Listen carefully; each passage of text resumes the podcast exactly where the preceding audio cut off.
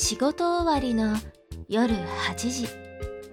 ああでもないこうでもないと納得できないあなたの悩みを自分のことのように悩んで代弁するポッドキャスト番組「納得ラジオ」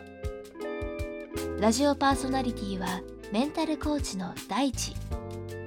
人の悩みを一緒になって悩むことが仕事の彼が時に熱く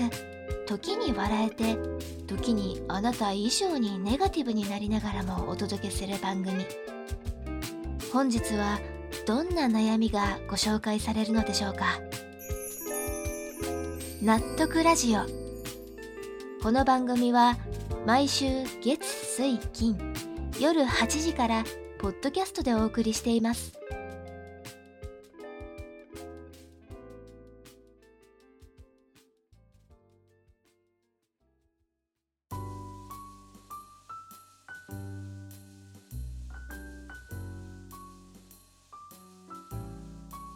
こんばんは。憂鬱な夜の時間帯にラジオの電波に乗って皆さんの元へお届けするラジオ番組納得ラジオ。本日もメンタルコーチの大地がお送りいたします。あのー皆さんってお父さんとお母さんから生まれてきたじゃないですか。めっちゃ当たり前なんですけどそうですよね。でもまあ今現在何かしらの理由があって両親どちらか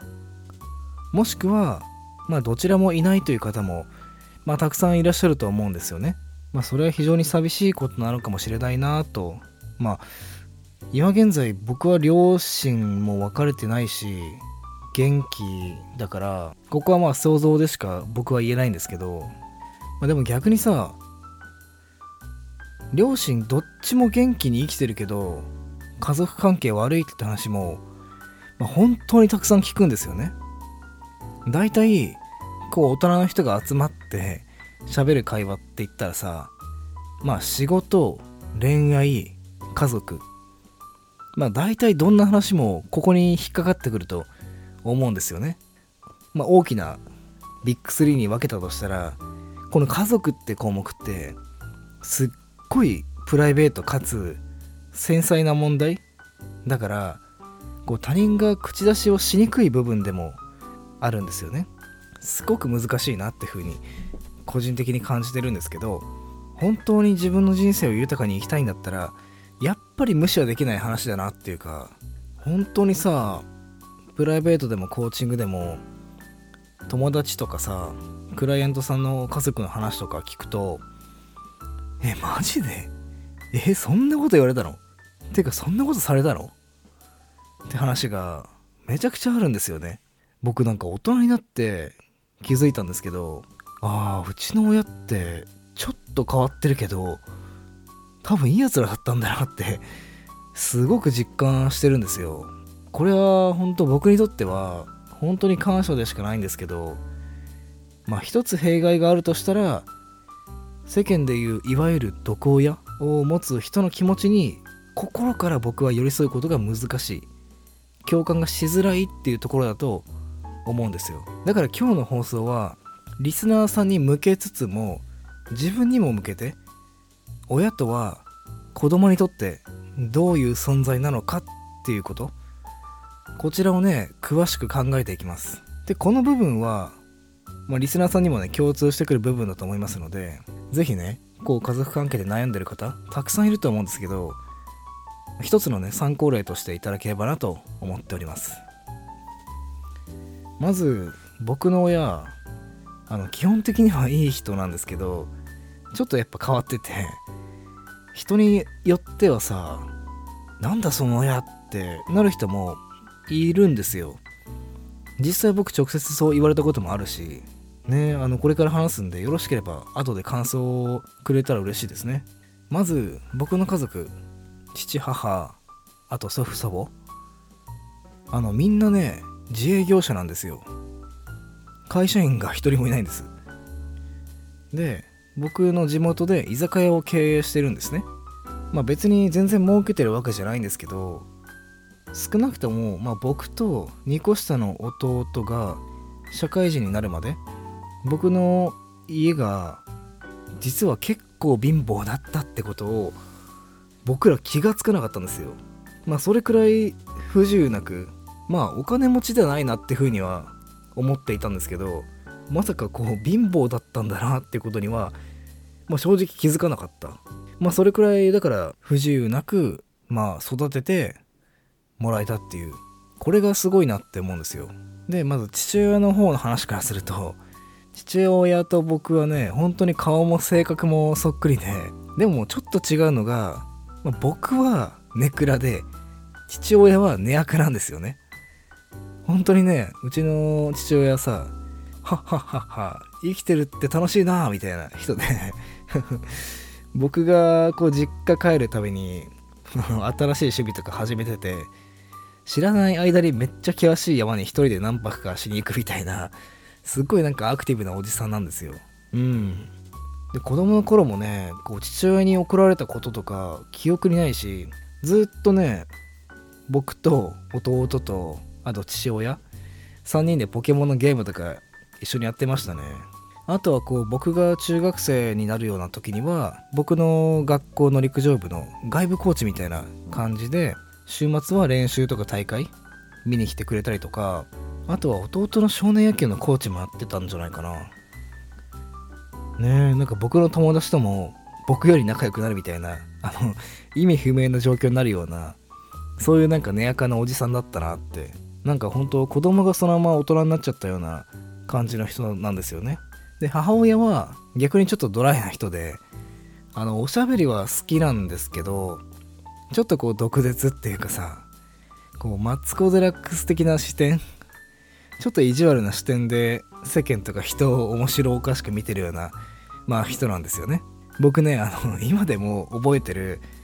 母親のことをいや面白いなこの人って思うエピソードがあってこれ僕が幼稚園の時の話なんですよ。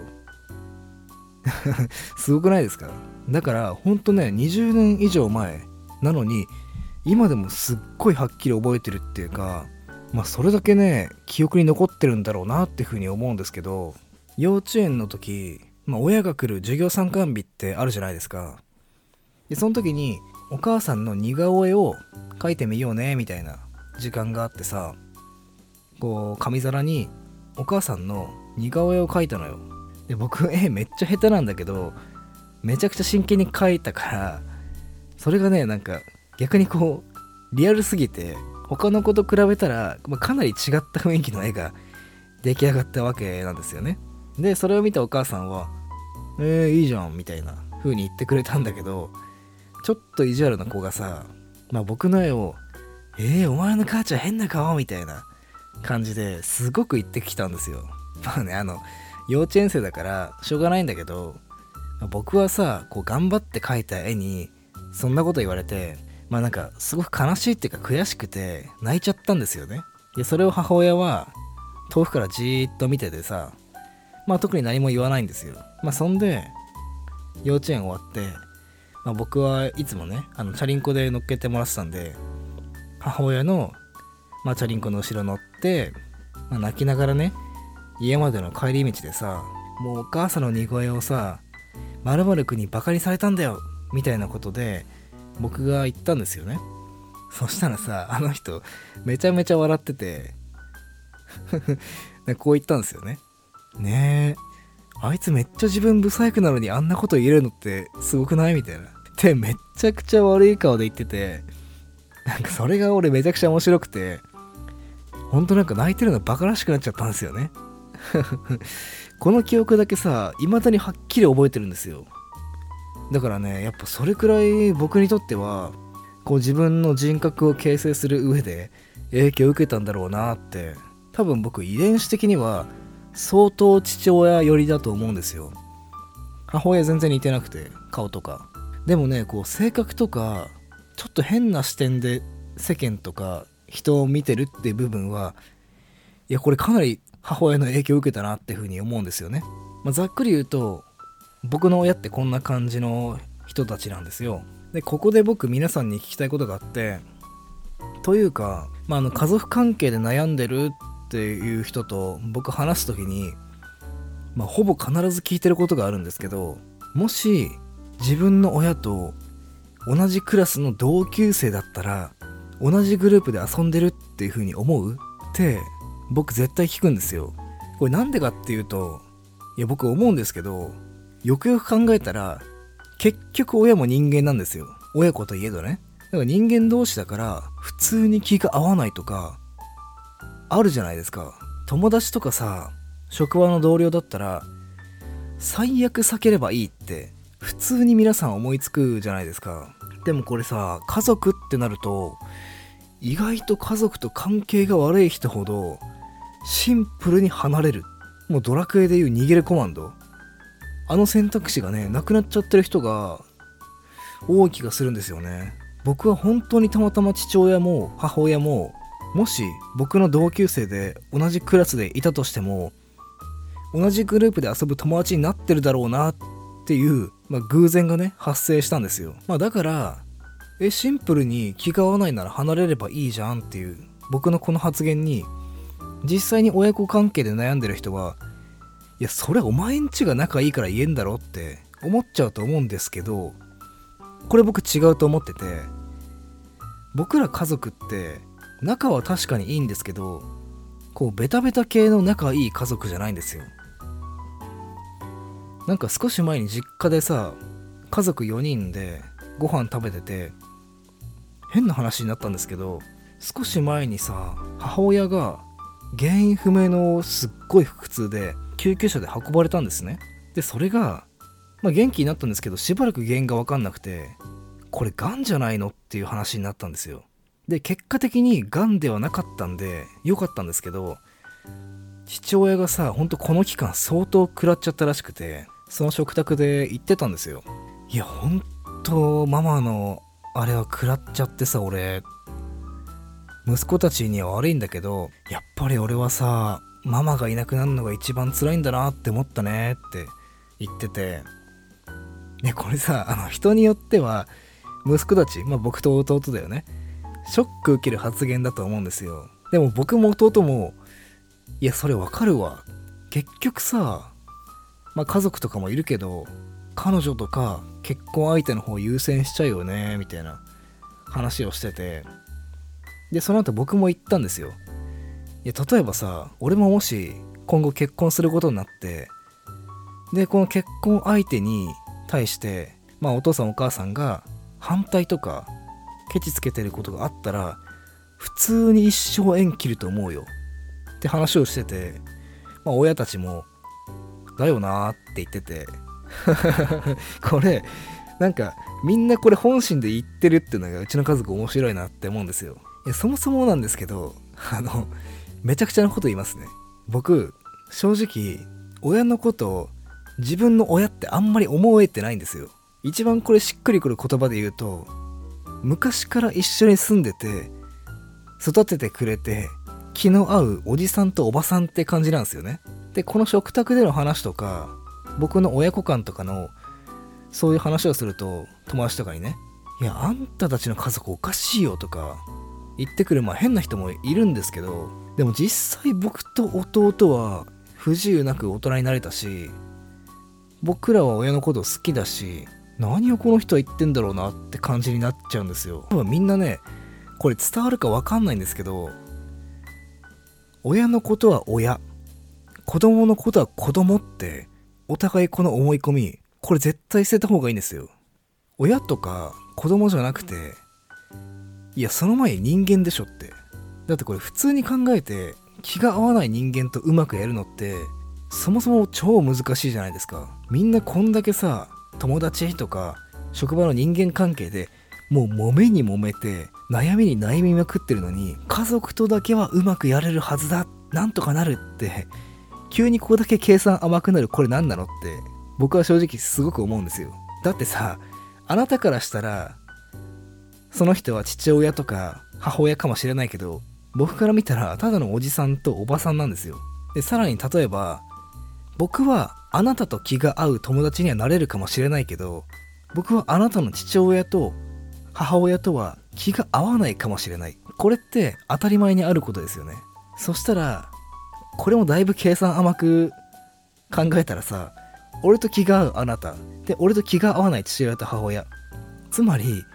あなたと父親と母親気合わなくねって思ってしまうんだよね。だってその証拠に僕と仲いいやつ僕の友達僕の親たちと会ったら100%仲良くなってるんですよ。これは僕と僕の父親と僕の母親この3人が気が合うからだと思うんですね。単純に僕と気が合うっていうことは僕と気が合う父親と母親とも気が合うっていう。めちゃくちゃこれざっくりした話なんですけど。だってさ僕の友達とかみんな僕がいなくても僕の親がやってる居酒屋飲みに行ってますからね。僕の親に会いたくて。だからさこう僕より親の方が僕の友達の近況詳しいっていう意味わかんない状況が発生してるんですよ。何々くんどこどこに転職したらしいよとか。何々くん子供なんか3人目生まれたらしいよとか。なんであんた知ってんのみたいな。僕もだから実家帰ってあの父親と母親から友達の情報を聞くみたいなね。そんな感じなんですよ。つまりはそれくらい実は家族なんてただの人間の集まりなんですよ。いや僕だってささっきも言った通りここまでは仲良くやってきてますけど例えばねこの後僕が結婚とかした時に僕が愛した人に、まあ、父親と母親がケチつけてきたらもう一発レッドカード退場ですからね。これマジで。相当誠意を持って謝ってこない限り普通に結婚式呼ばないし子供の顔も一生見せないっていう風に思ってるんですよね。これはあのここまで仲良くやってきた分の貯金とか育ててもらった恩とかこれ一切関係ないんですよ僕からしたら。だって超えちゃいけない一線っていうのを超えたら人間としてアウトを出すのは当然だと思ってます。あなたは確かに俺の親かもしれないけど人間としてアウトだよね。ってなったらまあレッドカードを出すのは当たり前です。まあでもうちの親はしないと思いますけどね。僕が本気でそういうことをするやつだって一番知ってる人なんで。で本当にさだから結論さ親しき中にも礼儀ありなんですよ。親とか子供とかそういう話になるとお前にうちの何がわかんだよって話になっちゃうからシンプルにあなたがその一緒に住んでるおじさんとおばさん人として好き嫌いっていうことを客観的に自分で考えてみるっていうのもいいんじゃないかな。社会人になったらさまあ相当贅沢しなければ一人で暮らすくらいの収入って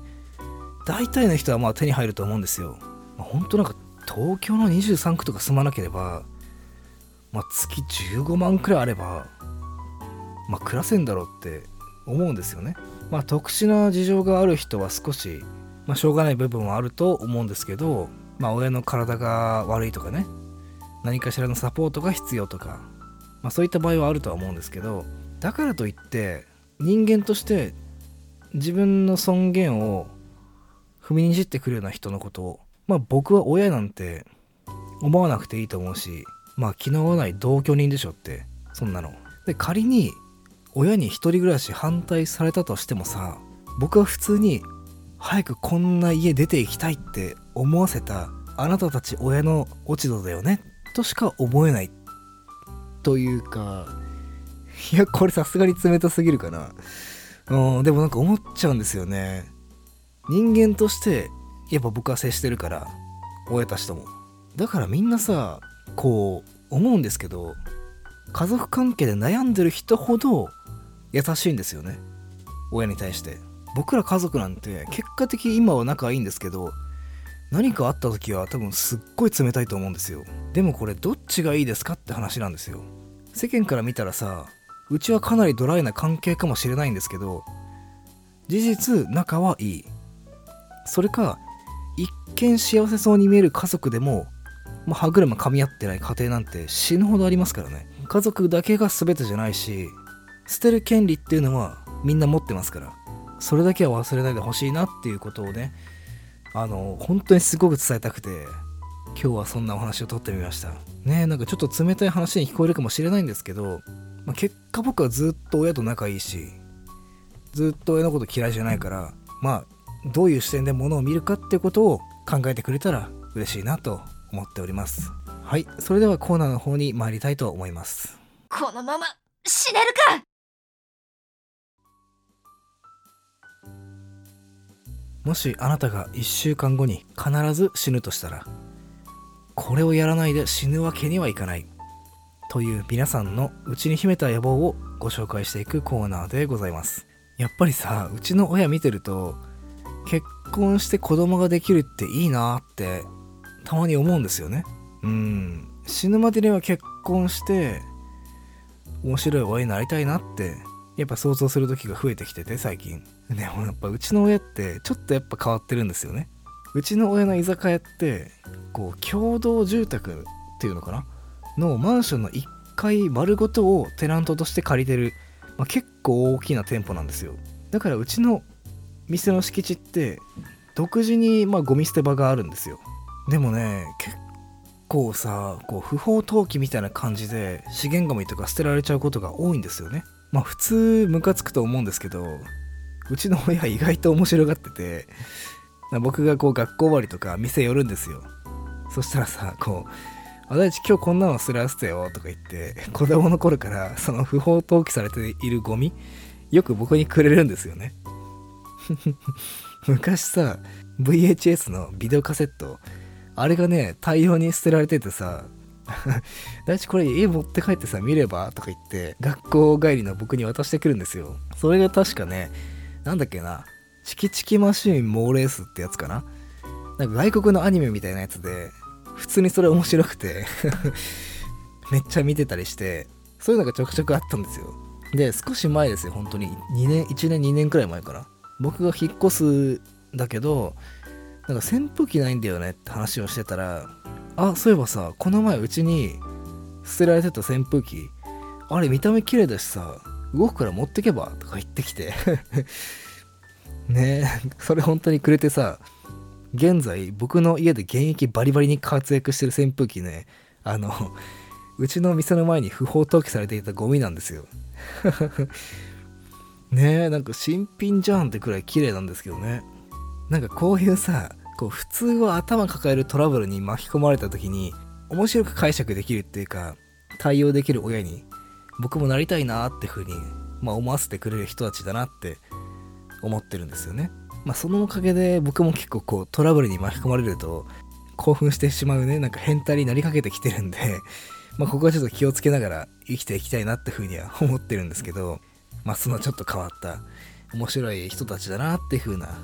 親のお話でございました。それではコーナーの方は終わりたいと思います。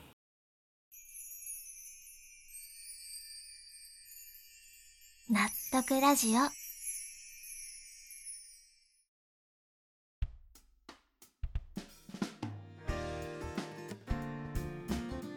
はい。ということで今回の放送は以上となります。